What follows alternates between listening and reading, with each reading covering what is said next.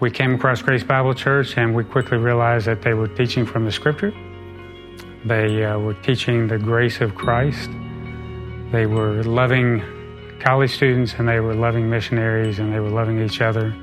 So we've jumped into the church and off we went. Probably one of the biggest influences that Grace had on on us as a couple and each one of us individually is learning how to love other people and learning how to pour out our lives into other people's lives instead of looking for everybody else to take care of us.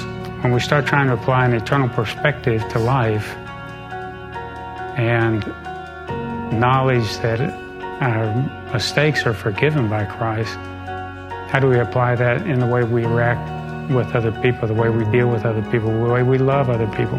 Fundamentally, when we draw the line on where we have time to do things, it's trying to commit to things that have eternal value, and this is the place that that commitment lands. I have learned to hold things loosely that I used to hold very tight. I mean, you just cannot take it with you, so you might as well give it away.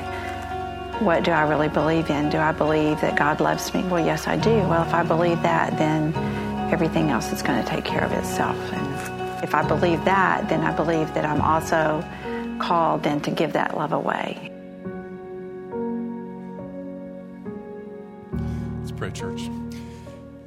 Father, I pray that we would, in fact, believe that, that uh, you do love us and you, you love us uh, richly and deeply in Jesus. I pray that we would be uh, safe and secure in that. And I pray, Father, that as a result we would uh, just overflow and be generous to others and giving and kind. And, and I pray, Father, that uh, even this morning, because you've given us the gift of your Spirit dwelling in us, that your Spirit would speak to each of us personally, individually, in a really powerful way, and we would have courage to respond in obedience through the power of your Spirit.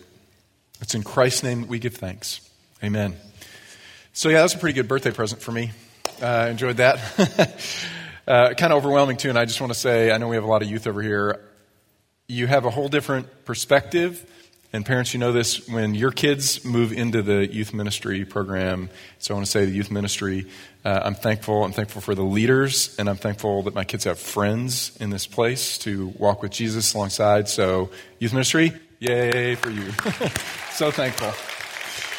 Okay, um, I need you to turn with me to Matthew chapter 6 verse 24. If you brought your books, we're going to be page 52. There's space to take notes. If you didn't get a book, again, uh, if you missed out, there'll be some on the table on the right hand side as you're exiting, or in the Welcome Center on the left hand side.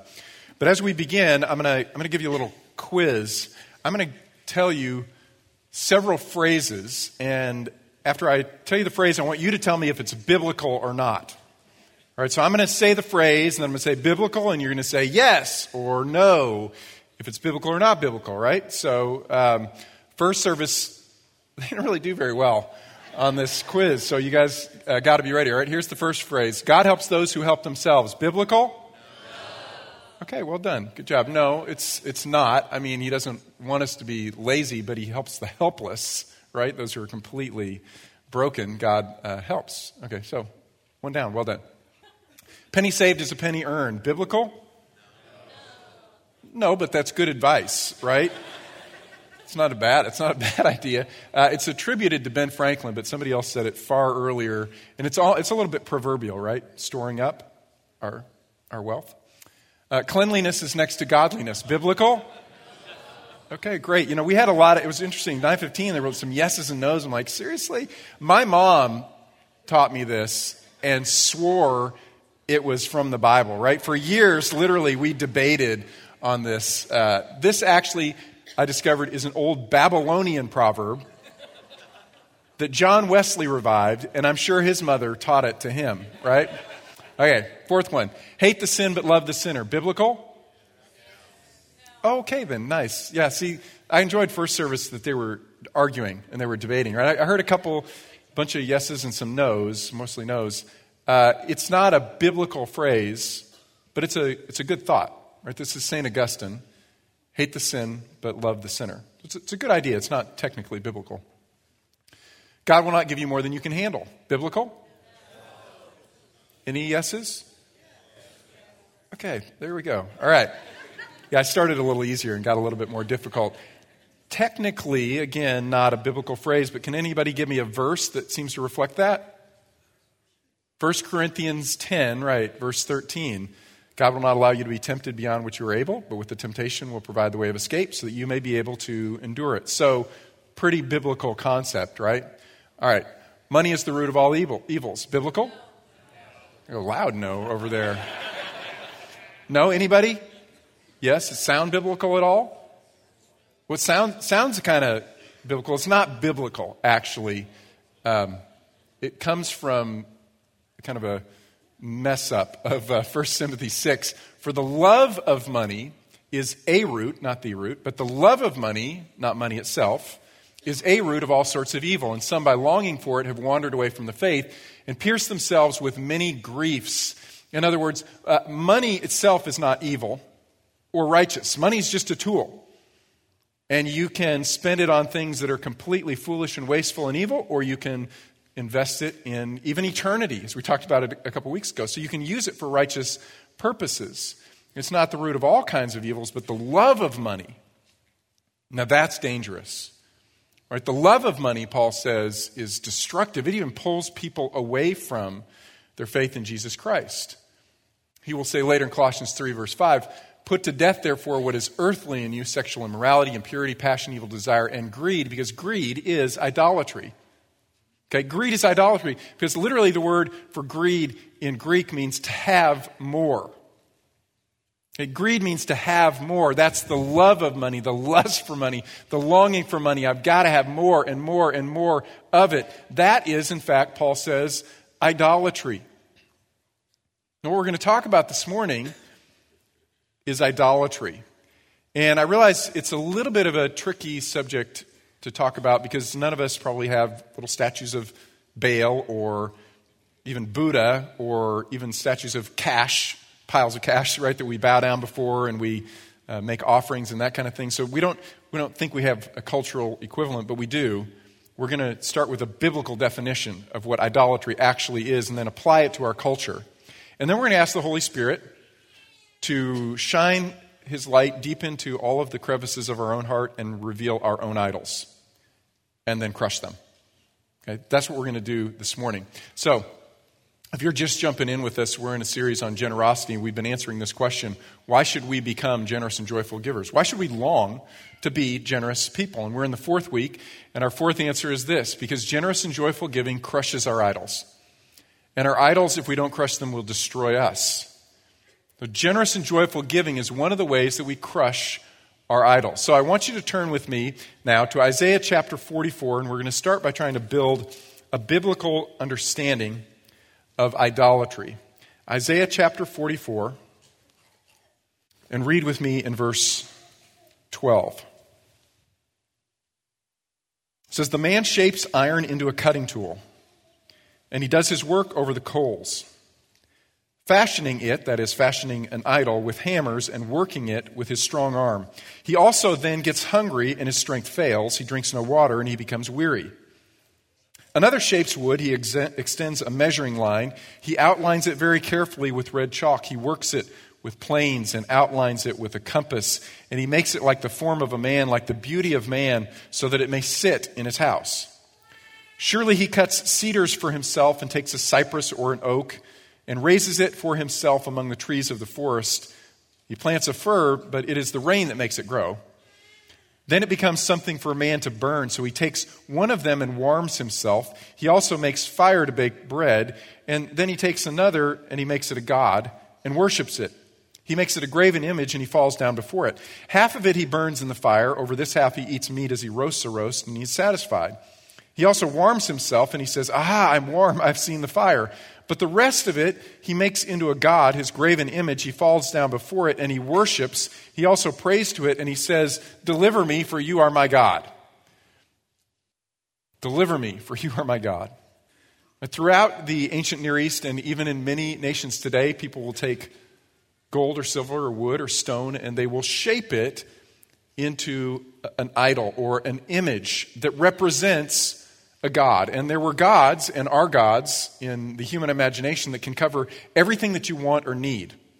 So if you wanted something or you needed something, you would find out what God had control over that thing.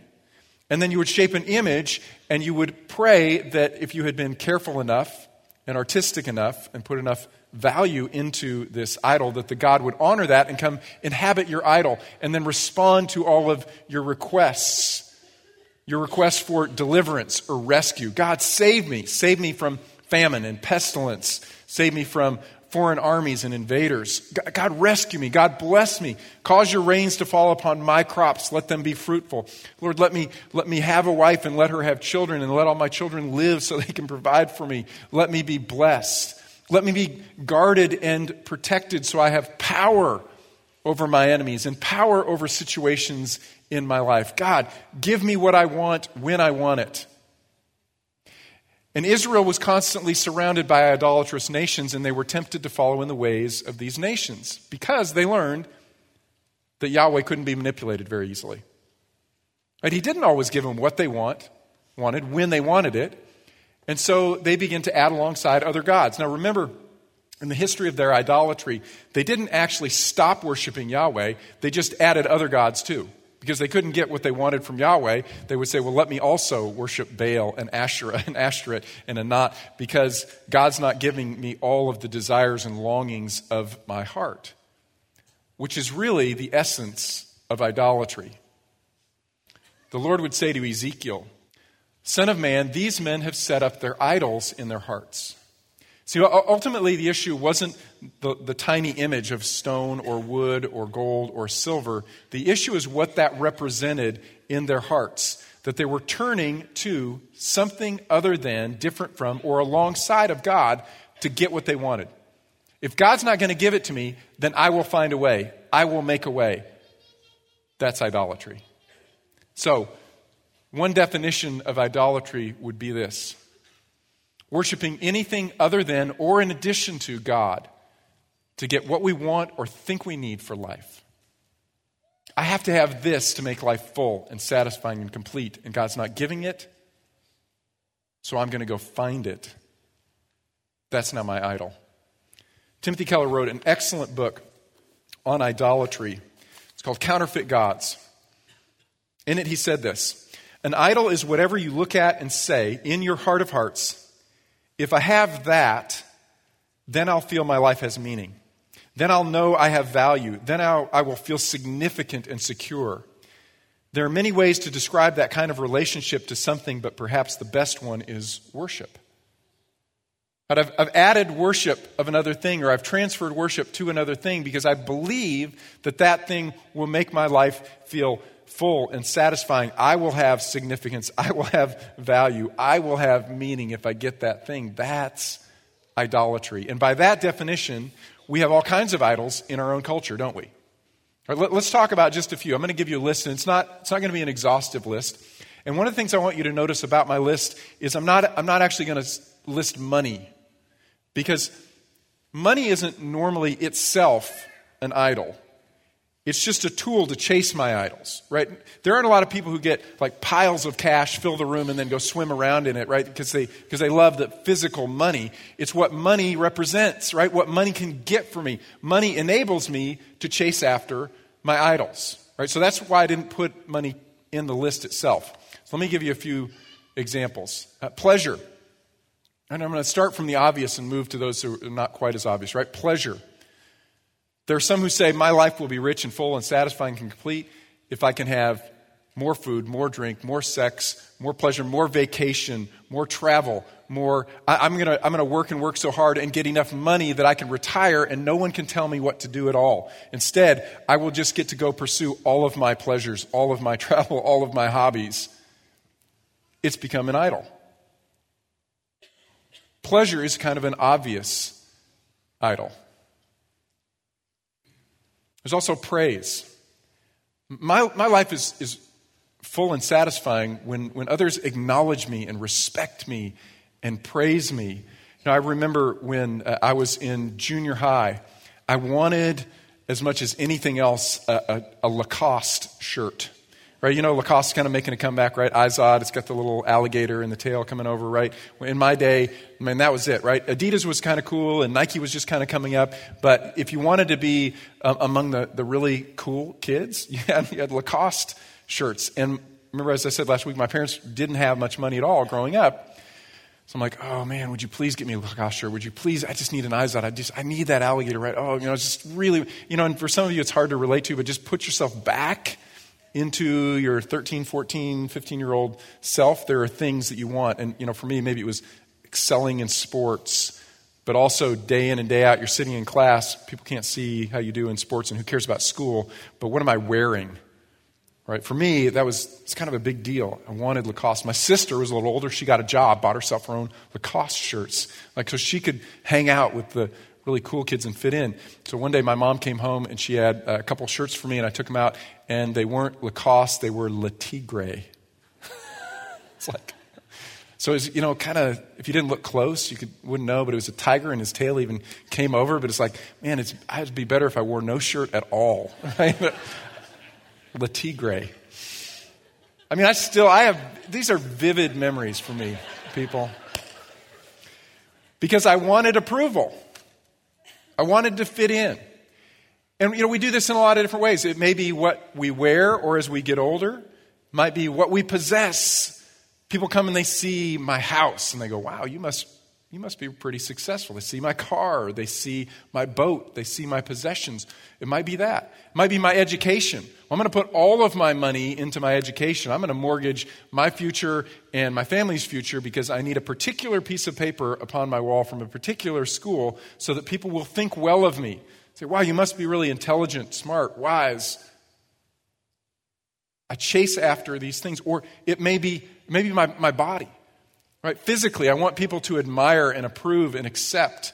Maybe it's the things that I wear, or maybe it's, you know, not just putting money into my clothes, but I I get the best personal trainer, right? And I eat only organic foods and I work out multiple times a day and I, I I've got essential oils that I can put everywhere on me and in my house. And I've got vitamins and supplements, right? And I'm not saying any of those things are necessarily bad, but what I'm saying is this do you know how much money Americans spent on vitamins last year, 2016?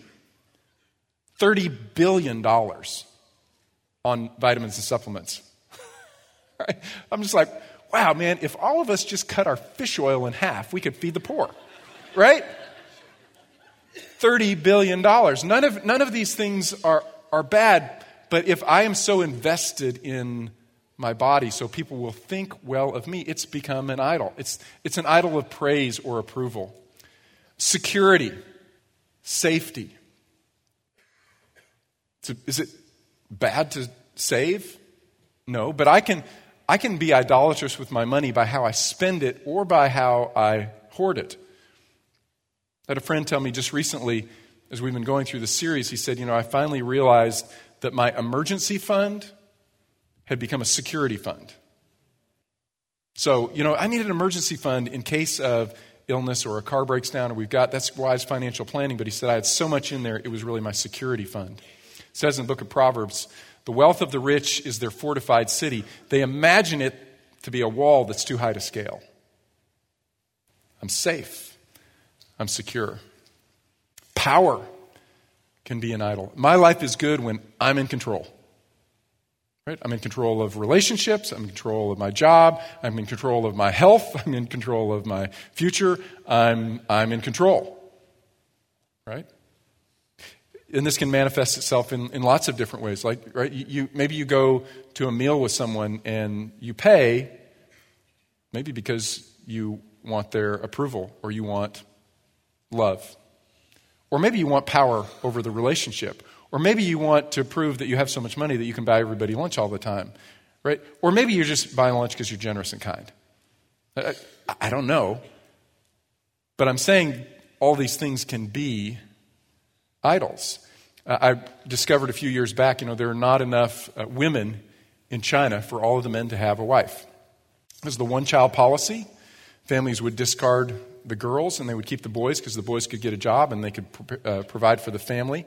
And so now they're hitting this point in, in this, this, generations of this policy where there aren't enough women. And so what's happening, uh, particularly you see it in rural China, is that these young men are taking all of their family's wealth and they're building a really huge house so that they can attract a wife, so they can get love. Because if there's a, a young woman who's born and raised up in the rural village, she leaves and goes to the city so she can have her pick.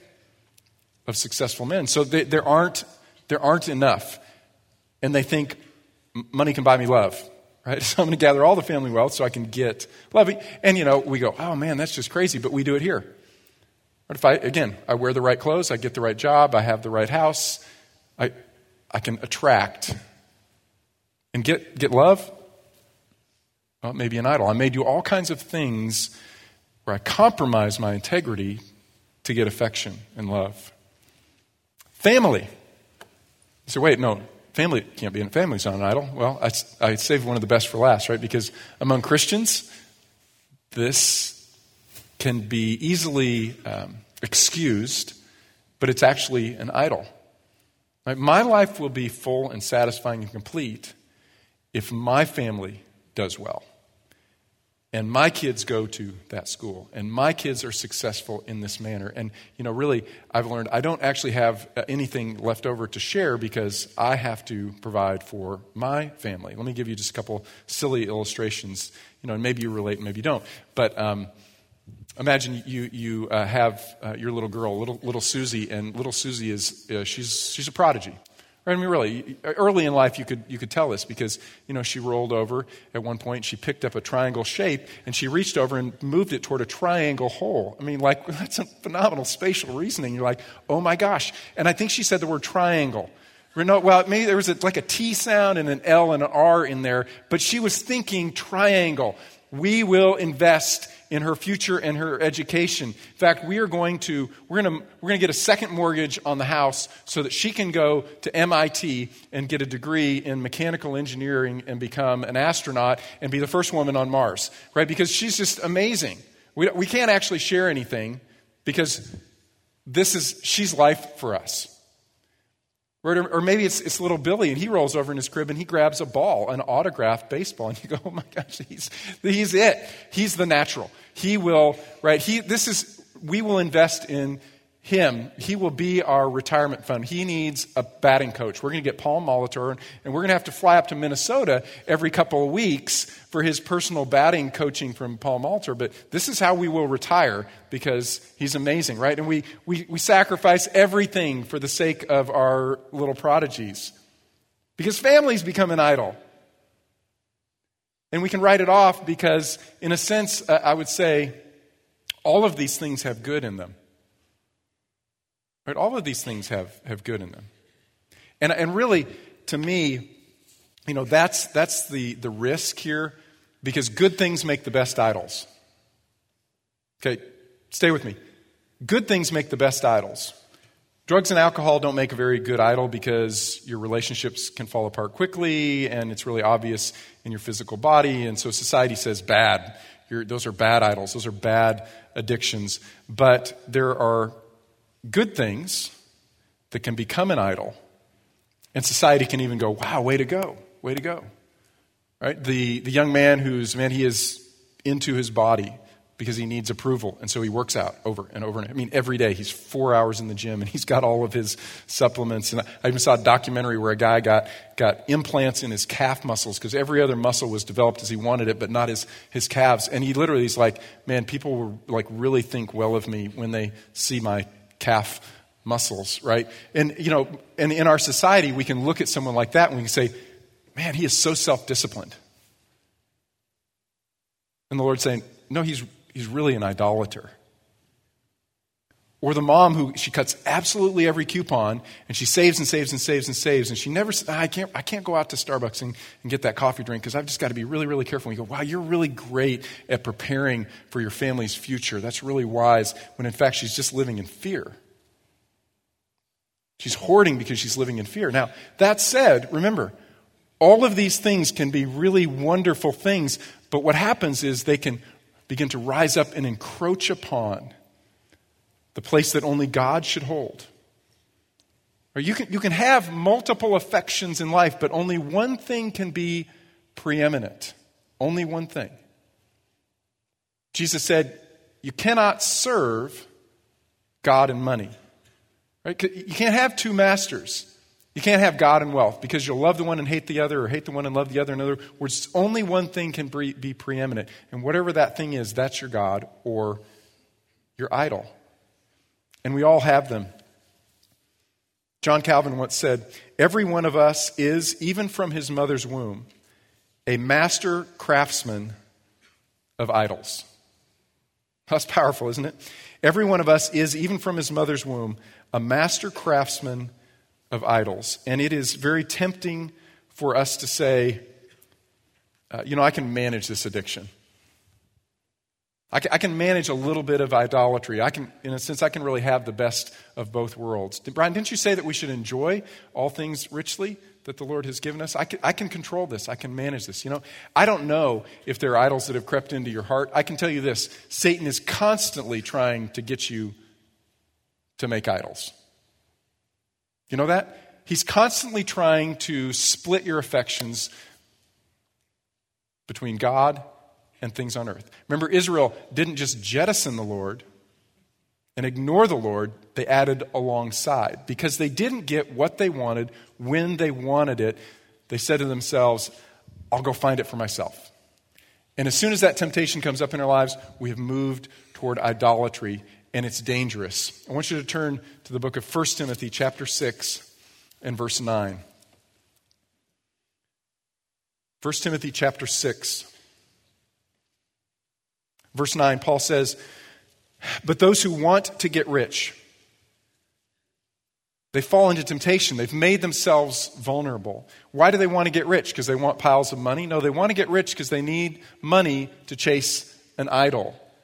So those who have allowed Uh, idolatry, even in tiny forms, to begin to creep into their lives, they're at risk because they fall into temptation and a snare and many foolish and harmful desires which plunge men into ruin and destruction. And that word for plunge literally was to, for somebody to be drowned in the sea. Paul says, This is going to kill you, this is going to destroy your life. For the love of money is a root of all sorts of evil, and some, by longing for it, have wandered away from the faith and pierced themselves with many griefs. It's not money that's the problem, but it's the love of money. And why do we love money? for what money can do for us. And Paul says it's, it's destructive because the love of money or greed, that is the desire to have more, that is idolatry. And idols, they can't satisfy you. You have this God shaped vacuum, as Pascal said, that can only be filled by Him. So idols make you these false promises. It's like pouring water into a broken vessel, and you just pour and you pour and you pour. And what you discover, like any addiction, is you have diminishing returns. So that's why you become greedy. You got to have more. And you got to have more. And you got to have more. And, and as you're pursuing those idols, you know what happens? Your relationships around you don't work well because you're entering into them for power over people or because you're insecure and you need something from other people, and so you're a taker, not a giver. Right? And, and there's conflicts, the ruin and destruction, he describes it.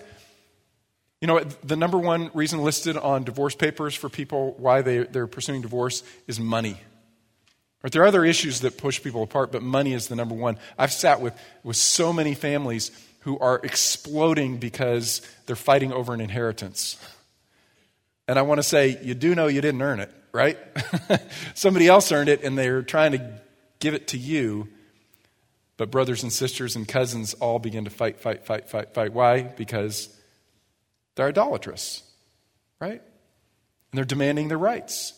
I've got to have more. I have to have, I have to have more of that. Why? Because I love cash? No, I've got an idol that needs to be served, and you're standing in the way of that, and so now I hate you. And I've seen families just get totally torn apart and they don't speak to one another for years and years and years and years.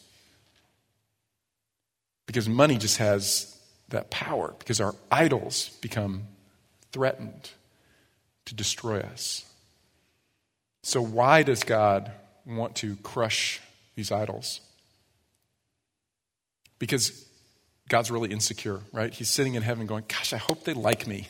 I really need to be liked. I made all these creatures in my image so that, so they would like me. No, God doesn't need anything from us. Right? We talked about that right at the beginning. God doesn't need our money because He made everything. And for all of eternity, God was, in a sense, satisfied and complete. That, that's just fundamental theology of the nature of God. God didn't make us because He needed something from us. God is fine. God wants our worship because He's worthy, but also because that's best for us. Right? He made us in his image and he made us to need him, to need, need to be in, in deep relationship with him and to have him preeminent in our lives. And that's the only place that we're full and rich and satisfied is only when he is enthroned. And only he is enthroned. So he wants to crush our idols because that's best for us, because it's, it's destructive. If we don't, that's why the first three of the Ten Commandments are all about Worship the Lord your God, serve him only. Do not make graven images, do not fall down before him. Do not be foolish and destroy yourself. Turn back to Isaiah chapter 44 with me again and read verse 19. It says, No one recalls, nor is there knowledge or understanding to say, Wait a second. I burned half of it, that is this block of wood, I burned half of it in the fire so that I could be warm. Then I, I baked bread over it and I, I roasted meat and then I ate the meat.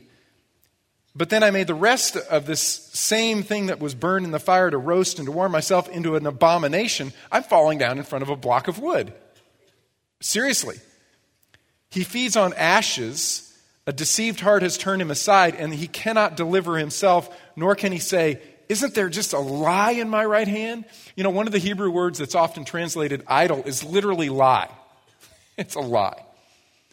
It can't give you what you ultimately want or need, it can't fulfill you. So just throw it in the fire. So, how do we crush our idols? How do we, how do we turn away from the lie, from the foolishness, and crush the idol? Read with me verse 21. The Lord says, Remember these things, right? Re- remember the exposure of the foolishness of the lie in your right hand. Remember these things, O Jacob. Remember these things, O Israel, because you are my servant. I have formed you, you are my servant. O Israel, you will not be forgotten by me. I have wiped out your transgressions like a thick cloud, and your sins like a heavy mist. Return to me for I have redeemed you. Shout for joy, O heavens, for the Lord has done it. Shout joyfully, you lower parts of the earth. Break forth into a shout of joy, you mountains, O forests and every tree in it. For the Lord has redeemed Jacob, and in Israel he shows forth his glory. How do we crush our idols? The first thing that we do is we, we renew our devotion to God. As soon as the Lord says, Let me pull back the veil on idols, let me pull back the veil on the foolishness of the work of your hands that you think you can deliver you. Having pulled back the veil on that, he says, Let me remind you now who I am. Right? I'm the one who rescued you, who redeemed you. I called you by name. You are mine. You, are my servant, Israel. I love you, and I will never leave you or forsake you. Do you know why it is so important to become a great worshiper? Like, I mean, really, grow the skill of worship. Learn to worship with your whole heart, passionately, unreserved, uninhibited, because worship makes idols look stupid. Right? Er, worship reminds us of how great and wonderful and awesome God is and all that He has done for us. Notice the connection here, Hebrews chapter 13, between money and God. He says, Keep your life free from the love of money and be content with what you have because He said, I will never leave you or forsake you. I won't be greedy and want more, and I won't become idolatrous when I realize God loves me. And He's never going to leave me, and He's never going to forsake me. And all that I ultimately want and need, God gives. R- remember our list of potential idols? We said it's actually kind of a good list. Anything wrong with family? No, family's great. Who invented family? God. Like right at the very beginning, he said, I'm going to create something, and I'm going to call it family. God loves family. That's why God calls us the family of God, right? He wants us to have brothers and sisters that we are safe with and secure with. He's building for himself this family, and we will be family for all of eternity. Loving one another, serving one another, enjoying one another. Family is good, and really the ultimate family is found in God. That's why even Jesus said, You know, who are my brothers and my sisters and my, my mother and my father? Well, it's, it's actually all those who do the will of my Father. Right? What you want in family, ultimately, God wants for you in family. Pleasure, is pleasure good? Pleasure is great. A couple weeks ago, we talked about this. It was last week. You, are made for pleasure. You're giving, given a body that's like designed to enjoy everything around you in this pleasurable world that God has created, whether it's sights and you know colors or sounds that are beautiful or, or smells or taste or touch. Your body is designed for pleasure in a pleasurable place. Pleasure is good, but when God says so and in his timing, he will provide you. A- approval is approval important? It is. Acceptance and love? Yeah.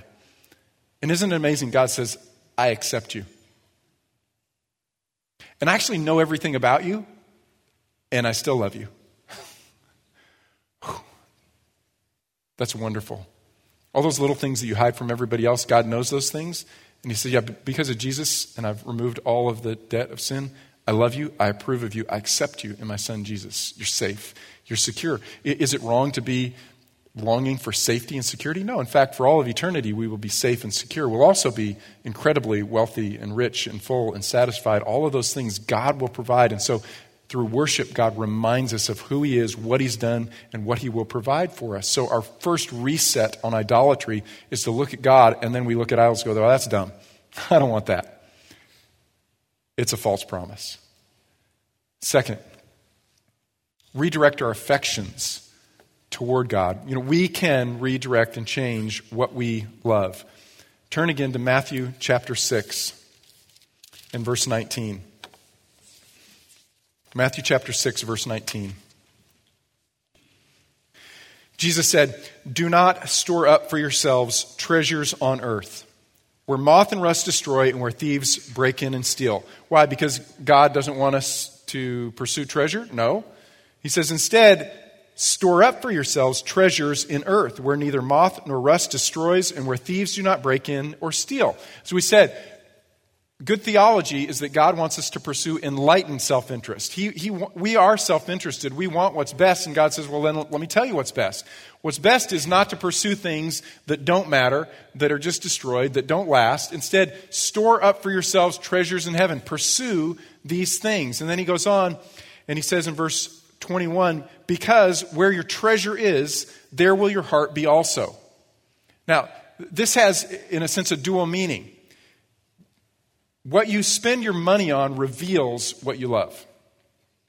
Right? It's a, it's a reflection of your heart, where your heart's affections are. But also, what you choose to spend your money on can redirect your affections. Right? If you want to really care about the poor in our community, then start giving your money to Twin City Missions and SOS Ministries. And you know what? When you start sending checks there, then you're going to begin to care about those ministries and you're going to be, begin to research how many poor do we have in the community and what are their actual needs and are they being met, right? You can write a check.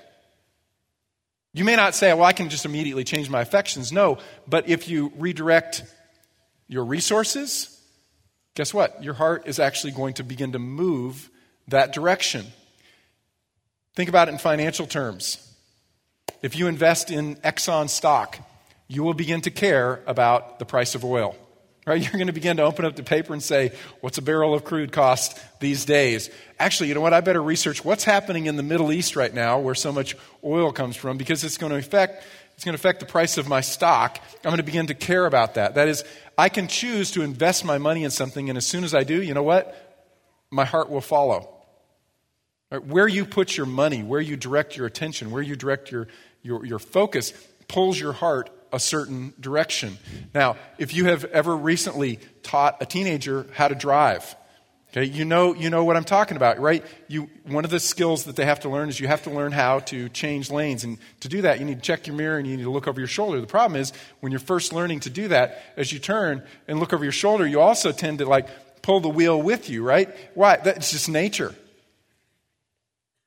It's just nature. And you move that direction. Well, it's the same thing. You, if you turn your attention towards something, specifically by directing your money toward that thing, you will begin to care about it. Several years ago, Tristy and I had the opportunity to go to Kazakhstan. And when we were given this opportunity, I had never heard of Kazakhstan. You know, kind of embarrassing to admit that. I thought I was decent at geography, but I was raised when the Soviet Union still existed. And so I didn't know that there were separate states and ethnic groups. I was, I was clueless. Well, there's a place called Kazakhstan, and now it's an independent nation again. I'm like, well, I better get out a map. And so I researched, where is it? And I found it on the map.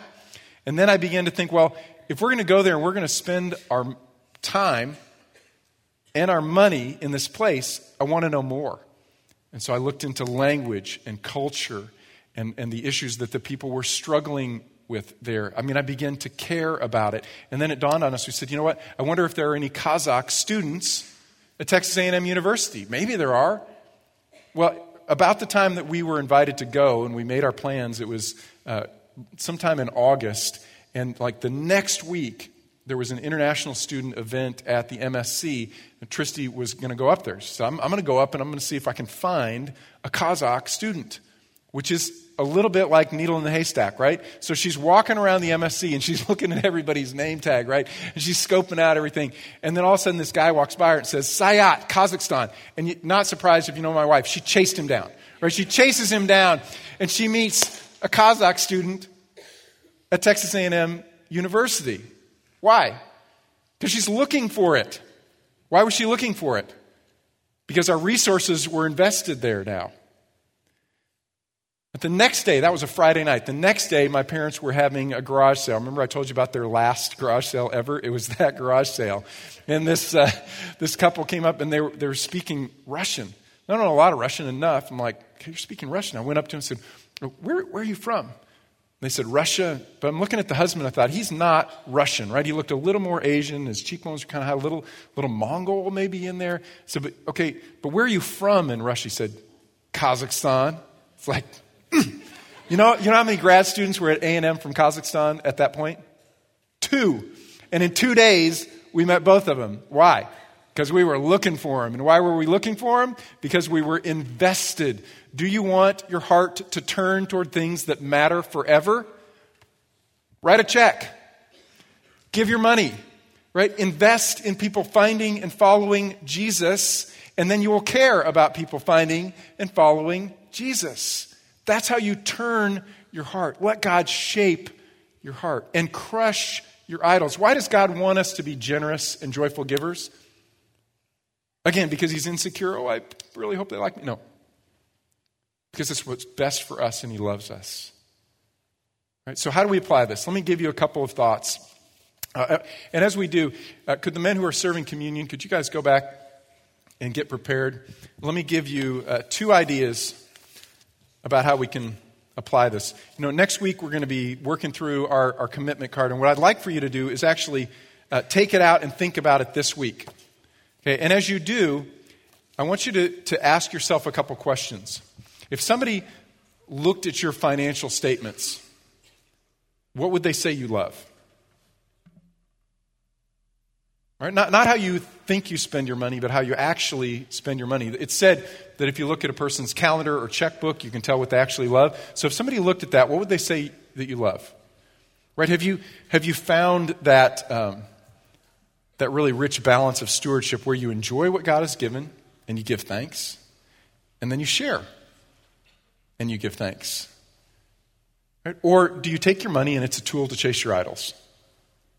Right? Let God, by the power of His Spirit, reach into your heart and begin to shine His light, maybe on some of those places where you said, Well, I, I can just manage a little bit of idolatry here, but God doesn't really completely and utterly own your heart, right? So I want you to take out that card and let, let, let that be a tool to think through idols that may need to be crushed by the Lord. Second thing, next week, we're going to give you another card, and this is a prayer card.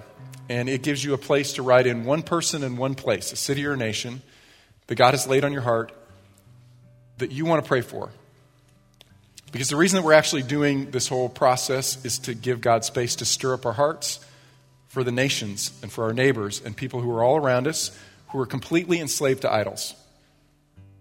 Right? It might be something that really looks good, like family or health or wisdom and savings, but ultimately it's an idol. Or it may be something like drugs or alcohol. It may be, could be a variety of things, but they think that life can be found apart from Jesus Christ, and we want to pray because they're enslaved. And we're going to continue to take those cards out actually all next year. Throughout the year, we're going to take moments in the services. We're going to pull them back out and we're going to remind ourselves what the church is about, right? We've found freedom in Jesus and we want our friends and our family and our neighbors and the nations to know that same freedom that's found only in Jesus Christ. Right, so I want you to begin thinking uh, who's that friend that I want to pray for, or that family member, or maybe there's an entire list and you need five cards. That's great. But, church, that's, that's why we're here. We've found freedom and we want our friends to find freedom as well. So, as the servers come forward, I want you just to begin to think about one thing, and that's just giving thanks. At the, the Lord's Supper was a, it was a thanksgiving ceremony where the church would say, God, thank you for giving us the body of Jesus broken for us. Thank you for giving the blood poured out to remove our sins. Thank you for, for releasing us from sin and shame and slavery. So let's just take a few moments quietly and give God thanks for what we've received in Jesus. And then we'll take the cup and the bread together in just a moment. In Ezekiel, the Lord said, Then I will sprinkle clean water on you, and you will be clean. I will cleanse you from all your filthiness and from all of your idols. Moreover, I will give you a new heart and put a new spirit within you. And I will remove the heart of stone from your flesh and give you a heart of flesh. I will put my spirit within you and cause you to walk in my statutes, and you will be careful to observe all of my ordinances. This is a, a promise of the new covenant that God, through the blood of Jesus Christ, would uh, wash away the debt of all of our sin, cleanse us from all of our filthiness, and for all of, from all of the idols, not just the little images, but from all of those little things that creep into our heart, and we're tempted to love those things more than or alongside of God. It's the blood of Jesus that cleanses us from that, and it's the power of the Spirit of God dwelling in us that gives us the courage and the ability to say, no, we don't want those things. We just want the Lord. So let's give thanks together. Let's take first uh, the bread, which represents the body of Jesus Christ, together. And now the cup that represents the blood of Jesus Christ poured out for us. Let's take it together. Jesus, thank you for giving us your blood to wash away our sins. Thank you for giving us your body broken for us. The level of sacrifice is um, really beyond what we can comprehend. But you did that because you love us and, and because you, you long for us to have life, real life, genuine life, uh, to not be tricked and deceived and fooled into thinking we can find life outside of you. And I pray, Father, uh, that we w- would believe that and we would lean into Jesus and that you would crush those idols and the foolishness in our hearts.